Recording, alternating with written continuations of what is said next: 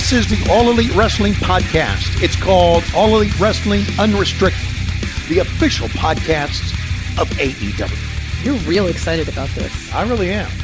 How how you've been stuck at home, so you're probably like real desperate for attention Yes, right I'm now. stuck. I'm real. I'm real desperate for content.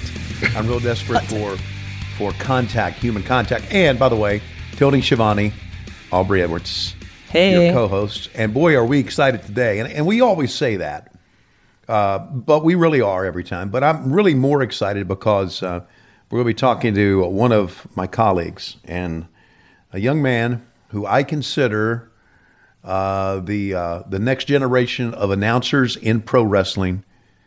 He's the man, Excalibur. Hey, Excalibur, how are you? Hey, what's going on? Hey guys, it's uh, it's great to be talking with you. It's we we went from speaking almost constantly to never speaking in, in a matter of a month. So Yeah. Isn't that- isn't that something? yeah, I don't think I've seen you in person for like mm, Salt Lake City. weeks. No, Jacksonville. Salt Lake City. First first Jackson. Jackson? Yeah, the first week in Jacksonville. Yeah, it's been wild. The first week at the undisclosed location in, Undisclosed in northern location, Florida. right. Nobody tell Jeff Jones to listen to this. He'll get mad. Oh, does he still get mad about things like well, Jeff Jones gets mad about everything. everything? Does the Pope Exactly. shit in the woods, Tony?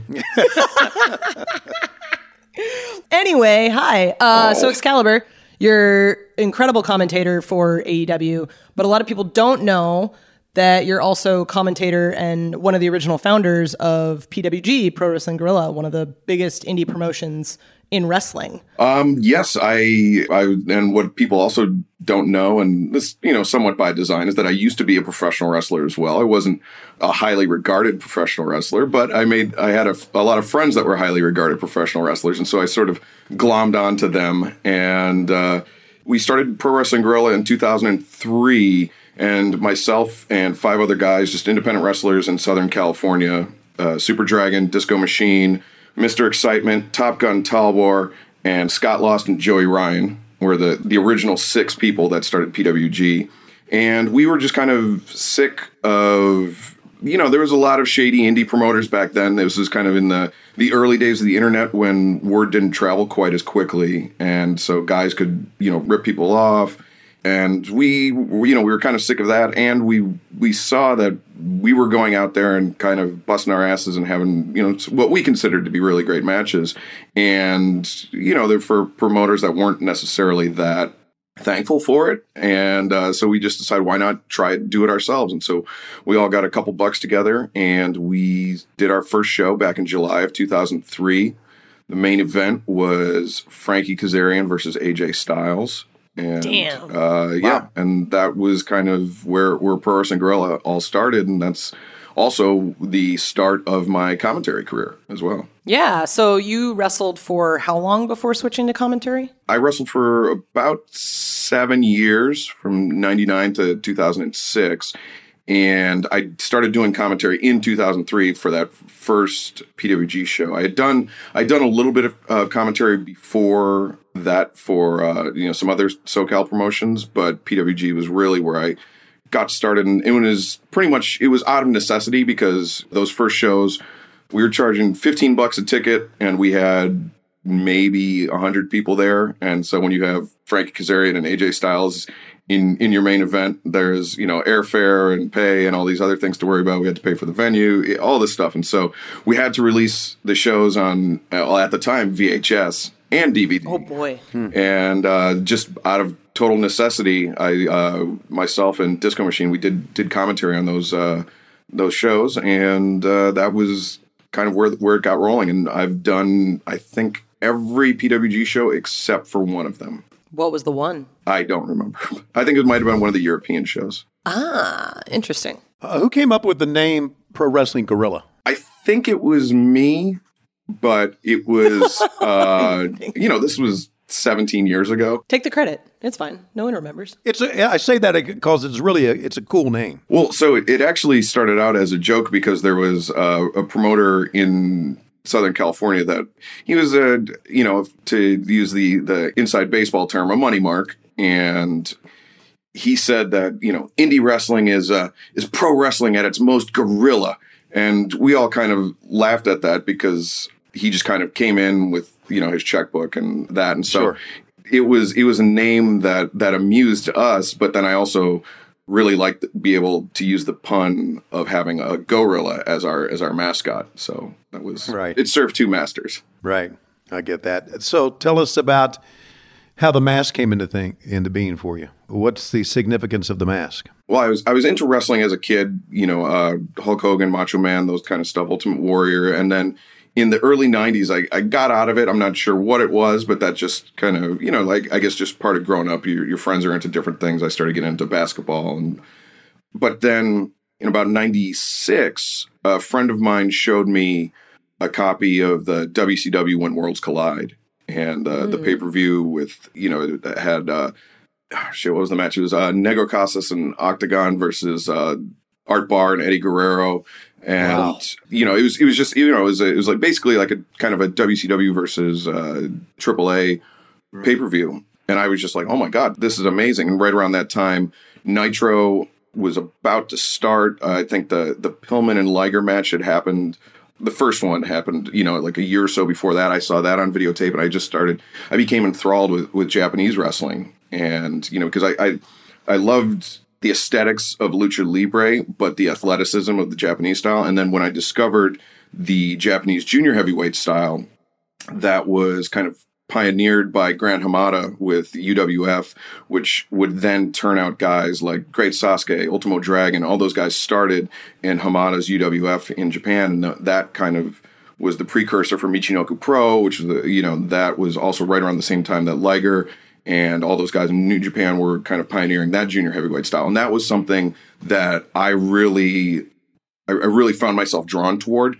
And so I was always a big fan of superhero comics growing up. And so to be able to have a kind of masked superhero persona, but with actual in ring superheroic feats of athleticism, that checked both of those boxes for me. And that kind of drew me in. And so the guy that I was most drawn to at that time was Great Sasuke. And so my mask is kind of a homage to to his style. I've got the you know like the tassels, the black mask with the white faceplate, but then also like the the crest on the top of the mask is an homage to Black Bolt from the Immortals and uh, Marvel comics. And so That's you know awesome. it's uh, kind of marrying both of those those two passions of mine as a younger person together. And you know here I am all these twenty five plus years later, still wearing this mask and sweating constantly. Yes, and it's got to be tough to see through as well. it is, yeah. read, uh, to read a format. luckily, uh, you know, luckily when we're doing our show, I've got a monitor about arms arms length from me. Um, but when I'm doing PWG shows, you know, I've, I've got the lights in my face, the, the screens on the mask, and so I'm kind of just seeing shapes that are moving and, and you know, giving my best guess of, of what they're doing. And, you know, and I'd say about, I got 95% accuracy on that. 95 is still really good when you're blind. Yeah, right. I love PWG became kind of an in thing to do in Southern California. Talk about how that all developed. you know, we we started out. We were really inspired. There was a, a tournament in 2001 called the King of Indies. All Pro Wrestling in in San Francisco put it on, and it was basically the American independent version of the Super J Cup tournament. And we saw that, and we saw all these guys come together, have this these great matches over the course of a weekend. I said, wouldn't that be cool if we were able to do that? And so that was kind of the first uh, mission statement, I guess, of of PWG was to just get all the best indie guys from you know not only Southern California but around the country, get them together and just put on great shows. And you know, it took a couple years of, of us doing that before we really got noticed. And I think the the thing that did get us noticed was on a global scale was we had the Battle of Los Angeles tournament, and and I believe it was 2006 was the first time that the Dragon Gate guys came over from Japan, and after that, after they got to wrestle with a lot of the the North American indie guys, they said, "Hey, you guys are pretty good. Would you like to come over to Japan for a tour?" And so that was when Kevin Steen, El Generico, Chris Bosh, and I believe B Boy maybe all went over for Dragon Gate. And from then it became within the American indie community, it was like, oh, this is a way to get booked in Japan if I can get on PWG. And so it, mm-hmm. it all kind of snowballed from there. Yeah, because to me, when I started watching indie wrestling, I've seen all these guys, and there's the same like shitty room in Reseda, California that became like synonymous with like these are the next big names in wrestling. Like PWG is essentially like when you've made it to PWG, you've made it in indie wrestling. That's how kind of I always saw it. And I don't know if you kind of ever saw it that way or like even understood like what it meant to be running a promotion that was that highly regarded. When you're so inside of it, you kind of fail to notice what the outside perception is. And so there was there was a time uh, when Desmond Xavier, when he first came to to PWG, we were still we were still in Reseda, and it had rained for I don't know about three weeks in Southern California, which in Southern California that's a big deal. And the leak or the roof of the the Legion Hall in Reseda was leaking. It, the whole building smelled like mildew. It just it was in its worst state that it had ever been in. And Dez walks in and he's just wide eyed and he comes in and he just gasps. He's like, I can't believe I'm finally here. And I'm like, in in this dump? Like you're gonna get black mold, you know, like you're gonna get black lung just by being in here. It's like, I don't care, it's awesome. And you know, it's like when when people had that kind of reaction coming into the building, you know, that that was when I kind of felt that, you know, we had something really special. And you know, like I talked about the the Dragon Gate guys coming over, that the, the kind of second wave of that was in I believe 2012 was the first time that Steve Regal came to a Battle Los Angeles tournament.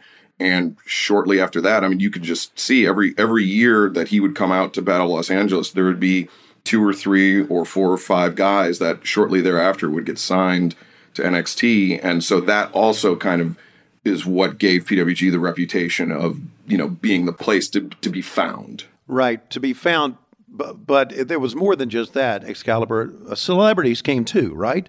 And it was, it was a big deal for celebrities to get in uh, and have their picture taken. I was told that at the ringside that they were there. I mean, it was a big deal, right? Yeah, yeah. Um, it was, you know, the the great thing about Pro Wrestling Guerrilla is that it was kept intentionally small, and it still is. You know, it's there's a finite amount of tickets. There's no real preferential treatment to, you know, if uh, if you know a celebrity emails us and asks and says, "Hey, can I get a ticket?" The answer is more, more often than not no. And Here's so, a ticket link. Yeah. and so that was kind of what made it really, really sought after in some circles. And the first celebrity that we, we really had come to the show was this guy named Chris Bauer, who is an actor that's been on many of the David Simon HBO shows. He's been on The Wire. He's been on, um, oh shit, the one that was just, uh, the one that just ended about about New York in the seventies. Uh, Hunters. No, no. Uh, I know that's your favorite your favorite show. Yeah, yeah, I know. um, no, but the, and and so he was on a show called True Blood on HBO, and so he would come Right. and he would bring some of his friends from the show. He he would tell them about it, and then for the the wrap party for True Blood, his gift to the cast was that he bought out an entire section at one of our shows, and so Joe Manganiello was on True Blood, and that and that's when he first started dating Sofia Vergara, and that's when she came and got her picture taken with. Uh, that was when we had like a big, big angle with uh, the the Young Bucks, Roderick Strong, Adam Cole, and Super Dragon lying laying waste to the entire roster, and so. Sofia Vergara has this selfie where she's like posing next to the ring and she says like I think they're dead and I am the, the corpse laying immediately behind her.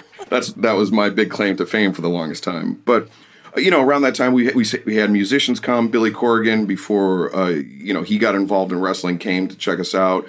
Adam Jones from from Tool was always a big supporter of ours, and he would bring other musicians. One of the biggest things for me was Mike Patton from Faith No More, Tomahawk, Mr. Bungle, all, the, all those great bands. He came to one of our shows, and the, the great thing about the PWG audience is that they're there to see the wrestling. They're not there to see the, the celebrities. And so, you know, a couple people will go up and say hi and just you know talk to people, but for the most part, are very respectful and uh, just really cool about uh, you know having a good familial atmosphere. That we're all here to see the wrestling. You know the just who happens to be here is kind of secondary. I think my favorite part at like a weird thing that happened in Battle of Los Angeles this last year is the first day there was Mara Wilson in the crowd who did uh, Matilda, and like I didn't know it, but then Jeff Cobb comes downstairs. He's like, "Dude, Matilda's in the crowd," and he like has this look on his face like he just woke up and it's Christmas, and he's like, "I used to watch that movie all the time," and then you see like Brody King come by like. Wait, Matilda's here? And they're apparently like both the biggest Matilda marks. So like during intermission, there's guys like sitting next to the wrestlers and taking pictures, and then Jeff Cobb's like, "Hey, hey, Matilda, can I get a picture?" And it's just so, so funny seeing these like big, scary, giant guys asking this like girl who's just there to watch wrestling. And she's like, "Yeah, sure, I guess." Like it was just a very, very funny picture, but awesome at the same time. Fun story. All right. Uh, we want to talk to uh, Excalibur about his transition uh, from a wrestler to an announcer and how that has blossomed into a great career for him. And uh, also want to talk about his fandom as well. This is AEW Unrestricted. Today we've got Excalibur.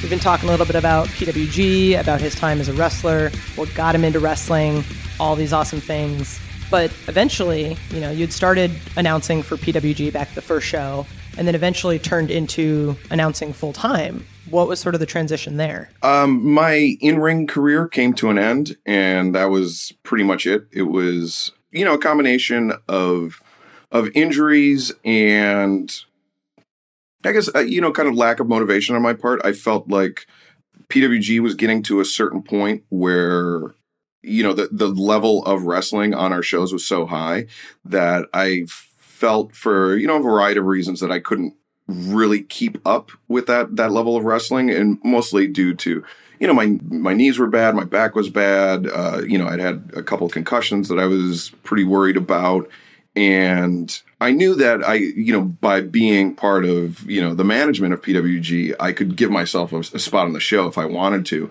But right. I felt like that would have been unfair to the guys that were, you know, either the local Southern California guys or the guys coming from around the country that were really trying to make a career in professional wrestling.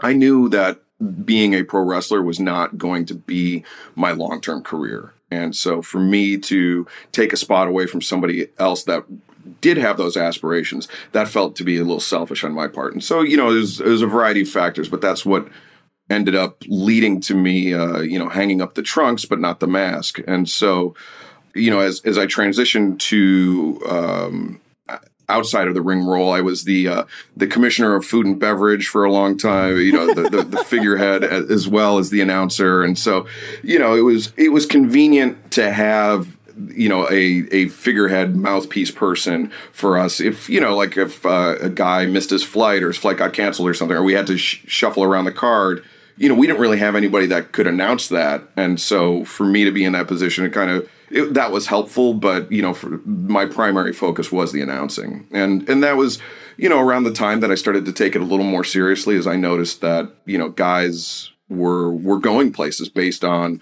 what PWG was doing. And so it I felt it incumbent upon me to do a better job as an announcer if these guys are going out there busting their ass in the ring for us. And you just chose to keep the mask because you had been wearing it the whole time, or was there another reason for that? Yeah, yeah, that was. I mean, Excalibur is the only thing I've ever been in professional wrestling, and you know, even though it, it was on a very very low level that you know to this day people still don't understand why I wear the mask. It's the only it's the only persona I've ever done in professional wrestling, and, and you know for me there is you know kind of that that separation when I put on the mask. This is wrestling. When I take off the mask, this is everything else in my life. That's true. It's a really good point. Starting PWG uh, wrestling and then moving into the the announcing side of it.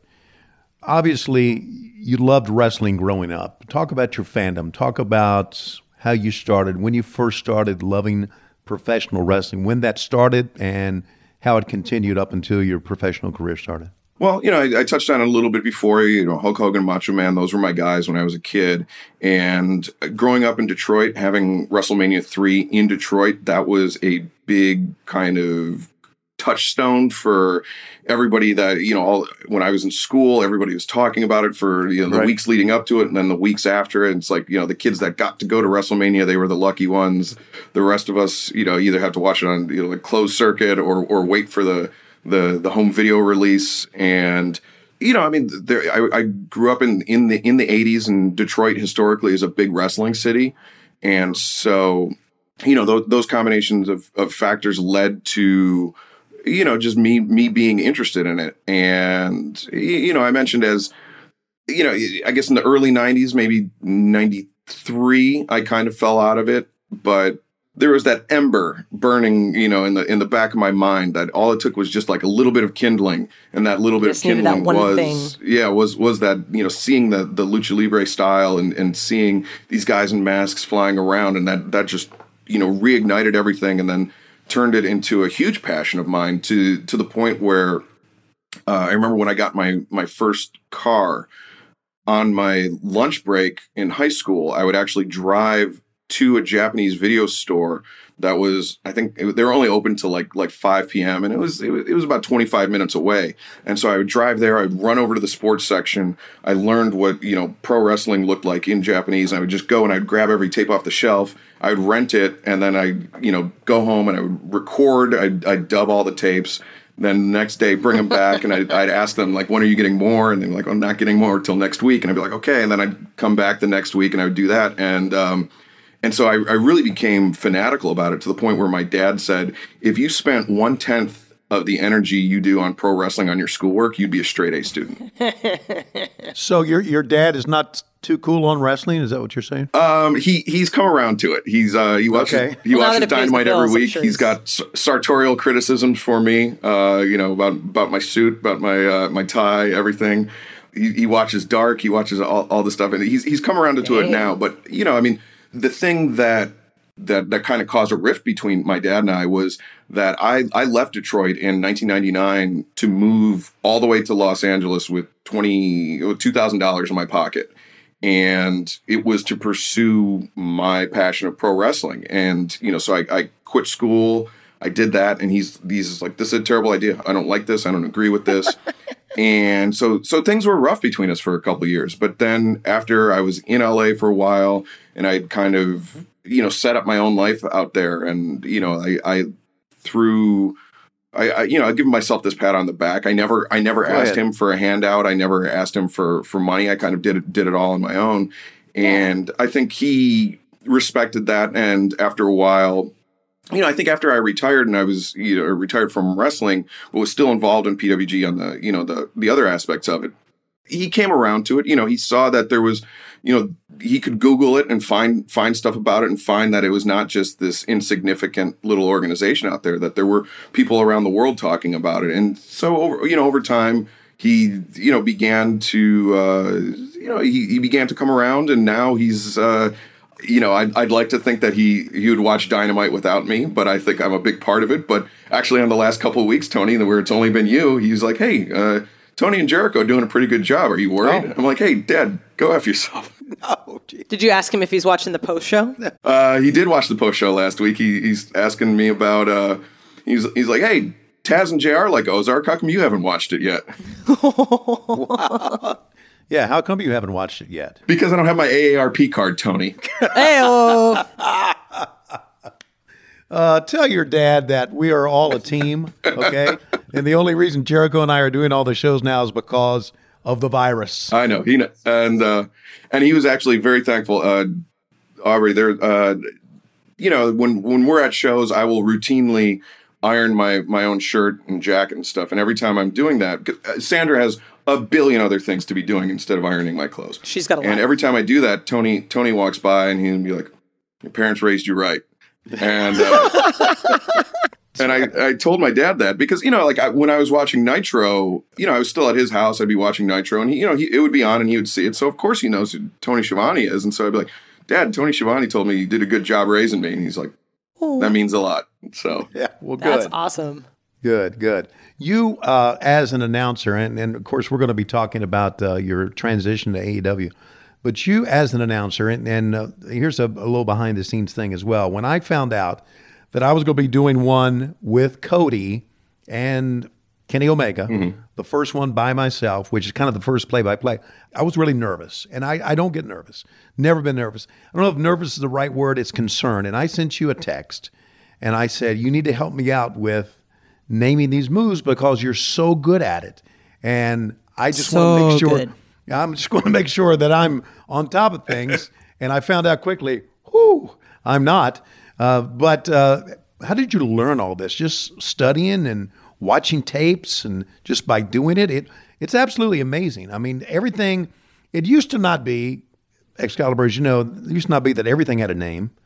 but it seems like everything's got a name now, and most of the names work out quite well. Yeah, it like I said during uh, during my high school days when I was dedicating a lot of time to wrestling, I was you know I was watching the the Japanese tapes, and after a while, I figured out it's like oh they're actually saying English words just kind of like in accent to Japanese, and you know I would start Right. to break down what what those words were, and the other thing that really kind of pushed me in that uh, wrestling nerd direction was there was this game that came out for Sega Saturn called Fire Pro Wrestling S Six Men Scramble. And it was, there's this legendary series of video games called Fire Pro Wrestling, which started out on the uh, Super Nintendo and then kind of went through different iterations. But this was the first one that came out during the early internet age. And I was super, super into this game and actually helped work on the, the FAQ, like the translation, the fan translation of this game. And so that really provided me like the foundation of knowledge of, of wrestling moves is because I would, you know, I'd be working with people that were translating the, and this is all, all fan driven stuff. And we, we'd all be working on translations together. This was way before Google Translate. You know, if you had like a Japanese friend, you would, you would ask them or their parents or something to, to translate one specific phrase or move or thing like that.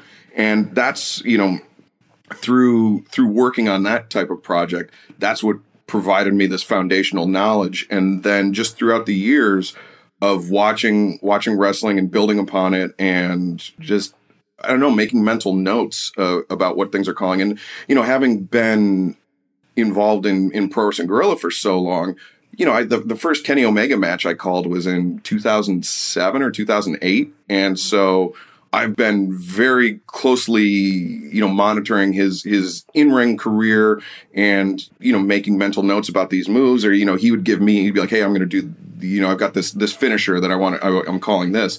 And so, you know, I've I've got this this bank, uh, this long running bank of knowledge where, you know, Tony, I think the the first Kenny Omega match you called was probably in 2019. Yes. And so, you know, if I if I had to call, uh, you know, Gwyneth Striper's game, you know, I might not not have the ERA at hand, whereas you might have that just you know something rummaging around in the back of your head. You might have that. Right.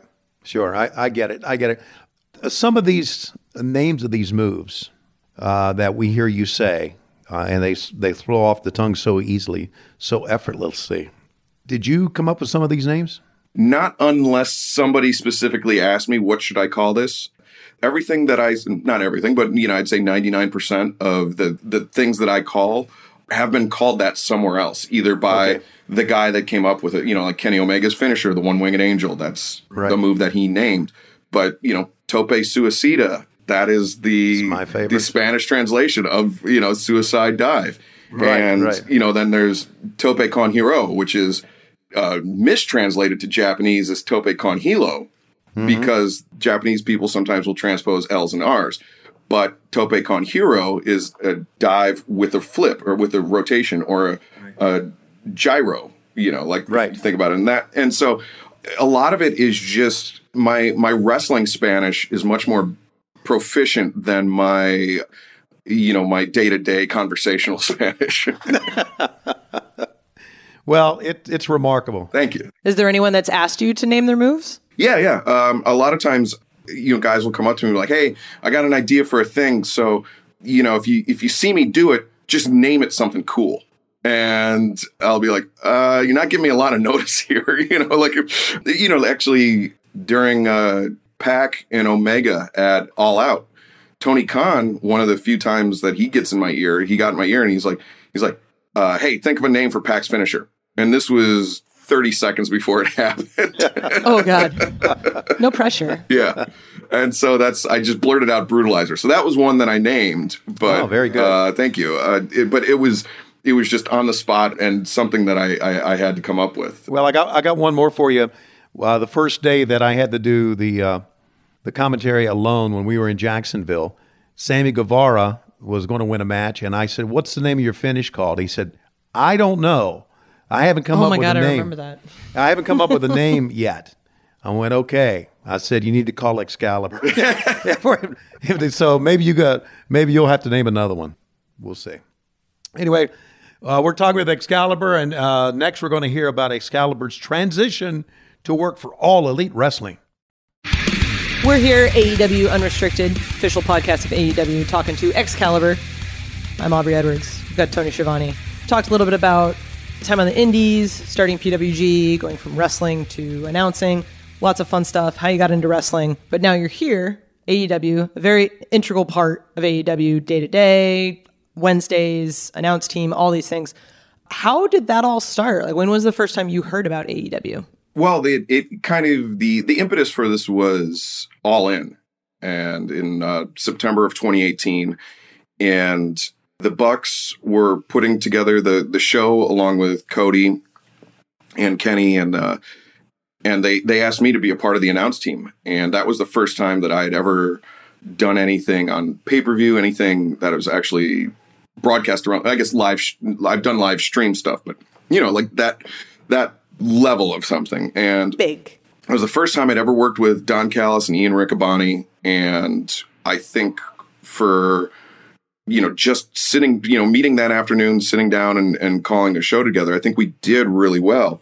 And after the show was over, Matt Jackson came up to me and he said, Hey, um, we've got something in the works. Just, uh, you know, keep your, uh, you know, keep your ears open. You know, uh, uh, we, will we'll we'll be in touch. And I said, yeah, okay, sure. And you know, I, I had no idea what was really happening. And then, you know, I saw them a month or so later, and they were like, hey, you know, things are things are happening. We're we're really working on something here. You know, just kind of you know, keep it keep an open mind. And then, you know, January first, twenty nineteen, the big announcement on being the elite AEW's formed, and I said, "Oh wow, this is actually happening, and it seems to be happening in a, in a very big way."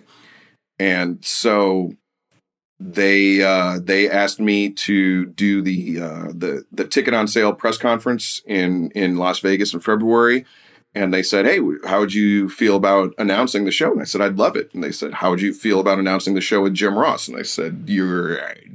Absolutely out of your minds. That will never happen in a million years and they said yes it, this is this is the team and so i said yes i'd, I'd love to do that and so they uh, along with alex marvez they flew us to to atlanta and we did some some chemistry tests with jr and you know at first he was very skeptical he saw he saw me in the mask and he said what mm-hmm. the hell is this why exactly yeah why why, why are you doing this you know uh, you know the announcer's job is to um, is to put over the product in the ring and not themselves. And I said, Jr., I, I, I know, and I, I hope that I can earn your trust, and you know, I, I hope you can see the the job that I do is all about you know promoting the in ring product.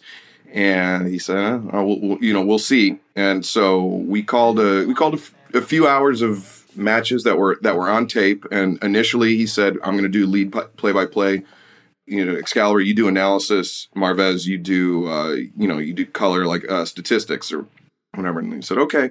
And then slowly, after you know, after we'd done a couple matches, things started shifting to me going into the more play-by-play role. Jr. doing some color, Marvez doing the analysis or you know statistics, things like that, and you know, depending on the type of match, we would kind of shift roles back and forth. Where, and I think that's ultimately the the formula that that we've adopted for AEW is that on certain types of matches that are more traditional style pro wrestling, JR takes the lead.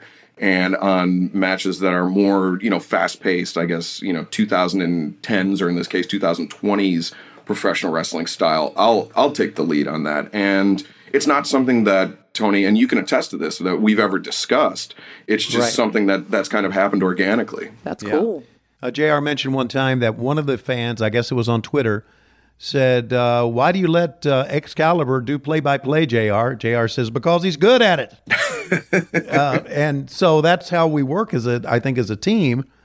Excalibur takes the lead, JR takes the lead, and I say, You're right, Excalibur. You're right, JR and run away with a paycheck, basically. And it's okay. Tony just rides everyone's coattails. That's that. Now, listen, I like that, buddy. Tony I like that. Tony Schiavone is the the highest paid member per syllable of the the AEW announce team. That's exactly right. I heard that once. I was like, how do I get that deal? no, uh, one. Uh, I think it was after. I think it was actually after Fight for the Fallen in Jacksonville uh, last July.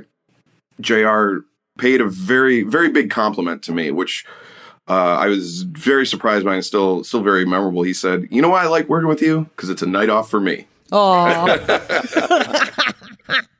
JR is one of the most like honest people. And I Yeah. absolutely love that about him. He's just like, oh yeah, here's how it is. Yeah, and, Yeah. Uh, and- but right, you know to, to have him say that and you know to know that that you know despite his early skepticism that you know then over the course of three shows he had kind of come to trust my That's my right. It was our, literally our third show. and and knowledge and then you know when when we took that break over Christmas and came back January 1st it felt very good to sit down with JR and Tony and just to, to be back in the saddle. And you know, like that one week break, I don't, I don't think we either any of us felt like we missed a beat. And just because we're, you know, we're we're all very good at the type of commentary that we do.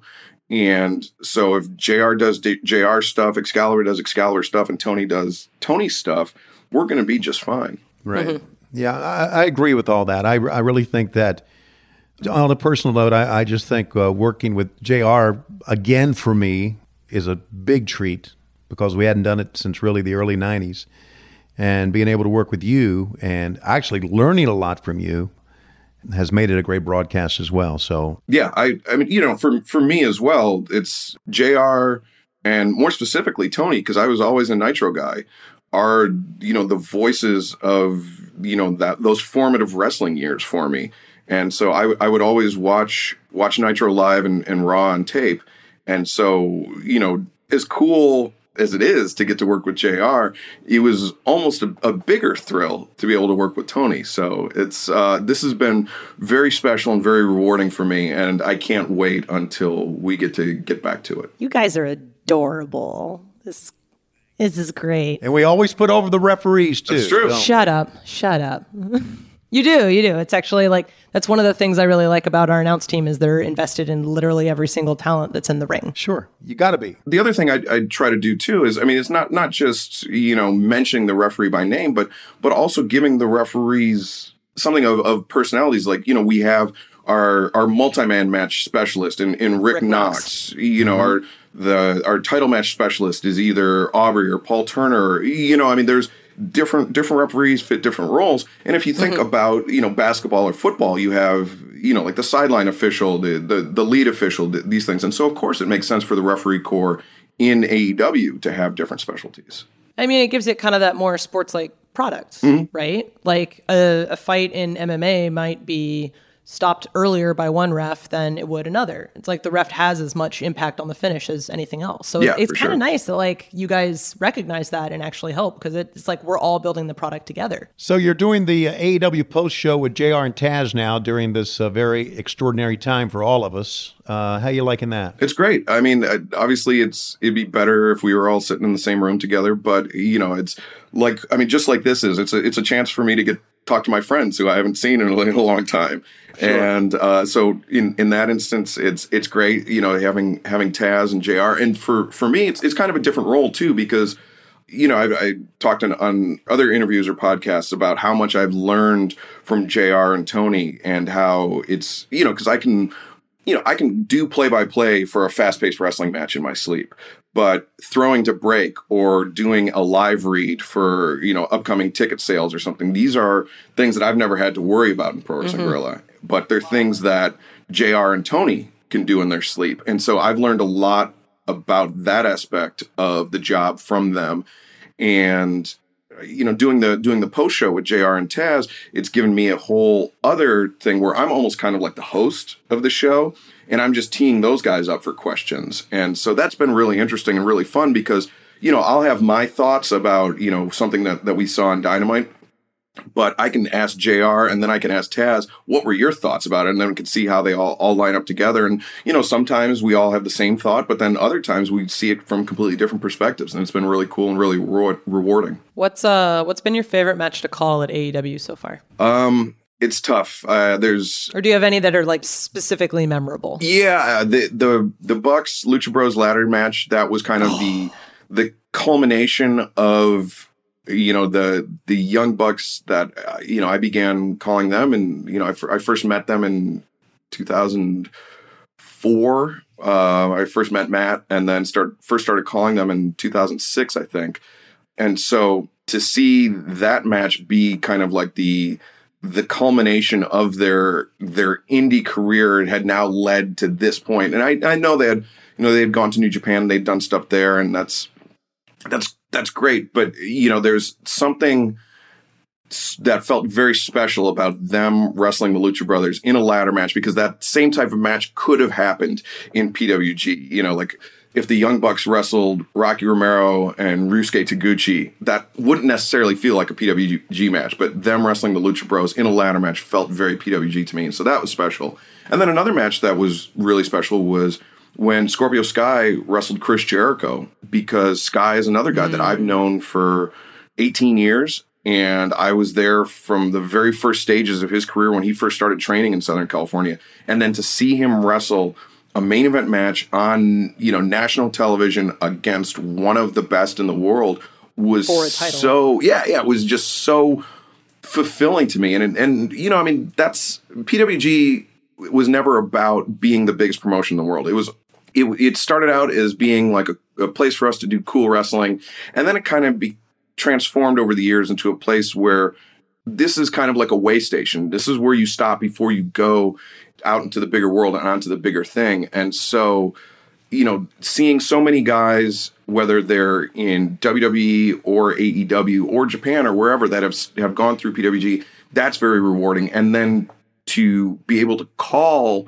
one of those matches with our then at the time world champion Chris Jericho, a guy that I, you know, have an immense level of fandom for, and Scorpio Sky, a guy that I've known for nearly 20 years, that was so rewarding and so meaningful for me. That's so awesome. Yeah, good stuff. Uh, what about the uh, Dusty Cody match or the Dustin Cody match during Double or Nothing? That was very emotional just because it was two brothers beating the shit out of each other, you know, sure, and there sure. was there was so much you know so much obviously history between the two brothers but you know so many so much history in terms of what Dusty had done for pro wrestling and right.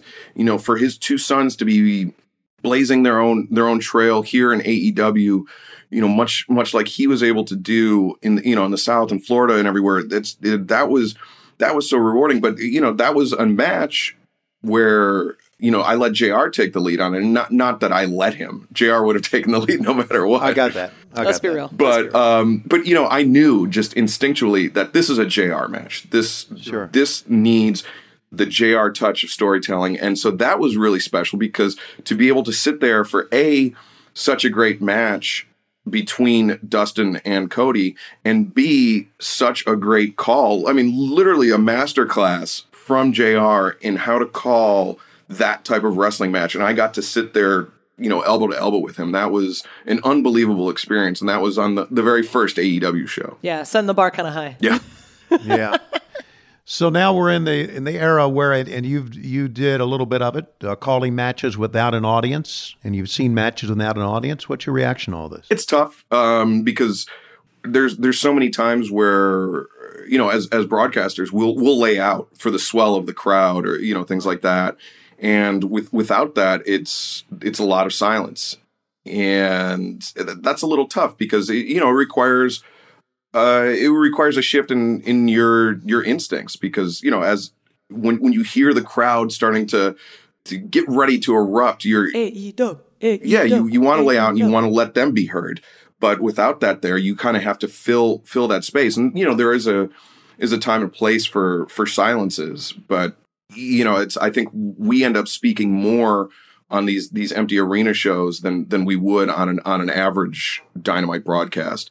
And for the past few years at Pro Wrestling Guerrilla, I've called things by myself, and so I, you know, I have nobody to play off of. And one of one of the things that that Jr. has uh, has chided me on is that uh, we, we, don't get paid by the word, kid. right. You know, so unless you're Tony Schiavone, right? but so so in these empty arena matches, it's I, I think having having my my more, more verbose tendencies of speaking more does kind of help because then you can kind of fill in those those what would be silences. One thing with uh, Tony Khan, he is as as you know, Excalibur, he is not. Although he can be in our ear and has been in our ear at times, he's not one to uh, overcoach us or overdrive us. He lets us do our thing, which certainly we all appreciate. But during these, uh, I, I found out during the last couple of weeks, uh, during the empty arena matches, he kind of stays on me, coaches me, and tells us, you know, we have no fans, so you're going to need to talk a lot more. and so uh, he lets us know that. So yeah, it's a change. So uh, listen, uh, during this time where uh, no one can get out and uh, or should get out, uh, We what should stay is your uh, what is your uh, binge watching recommendations during hashtag Stay Home? Whew. There's I've been watching watching Westworld Wrestling, on HBO. wrestling tapes. no, okay. No, what? I'm sorry. What are you watching? uh, watching Westworld on HBO. Been watching uh, Better Call Saul, which Yeah. is phenomenal. Getting through season two of Narcos Mexico, and actually for a, a little known show that everybody should watch, and that and I hopefully our, our Turner Media or Warner Media family will be very happy in me promoting. But I am promoting through no duress. You know, there's no gun off camera pointed to my head. This is one of the best comedy shows of the last probably 10 years. There's two seasons of it. The episodes are 10 to 15 minutes each, and it is perfect in every way. It's on Adult Swim. It's called Joe Pera Talks with You. And I'm sold. it's so easily digestible, so funny, so wholesome. It is so great, and I cannot give enough love to that show. Joe Pera talks with you. Joe Pera talks with you. We'll write it down. As a matter Writing of fact. Writing it down, making a note. Yeah. Hey, so whatever happened to your extensive wrestling uh, collection? All the dubs you made. Um, it is still in my dad's basement. Uh, every time I go for a visit, he'll ask me, he's like, "Hey, can I get rid of these?" And I was like, "Ah, maybe just hold on to them for a little longer."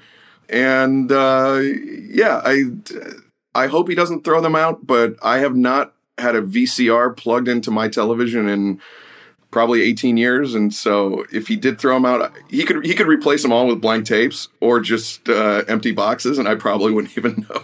Well, I tell you, Dad's got to be really proud of you. He really does because you've done a phenomenal job. Even though he can tell people that's my son, they say, "How do you know he's got a mask on?"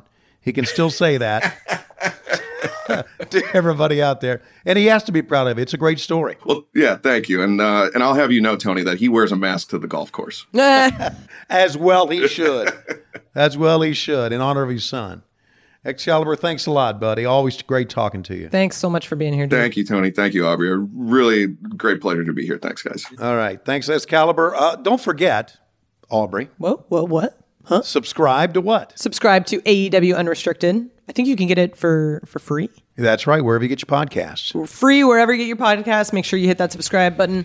Uh, we got new audio episodes every Thursday morning, the day after AEW Dynamite is on TV, 8 o'clock Eastern, 7 Central on TNT. I'm Aubrey Edwards, I'm Tony Schiavone. down here in that frame or that frame, depending on how this is recorded. But yeah, this is AEW Unrestricted. Thanks again for listening. Thank you, Excalibur. This has been awesome. Thanks, guys.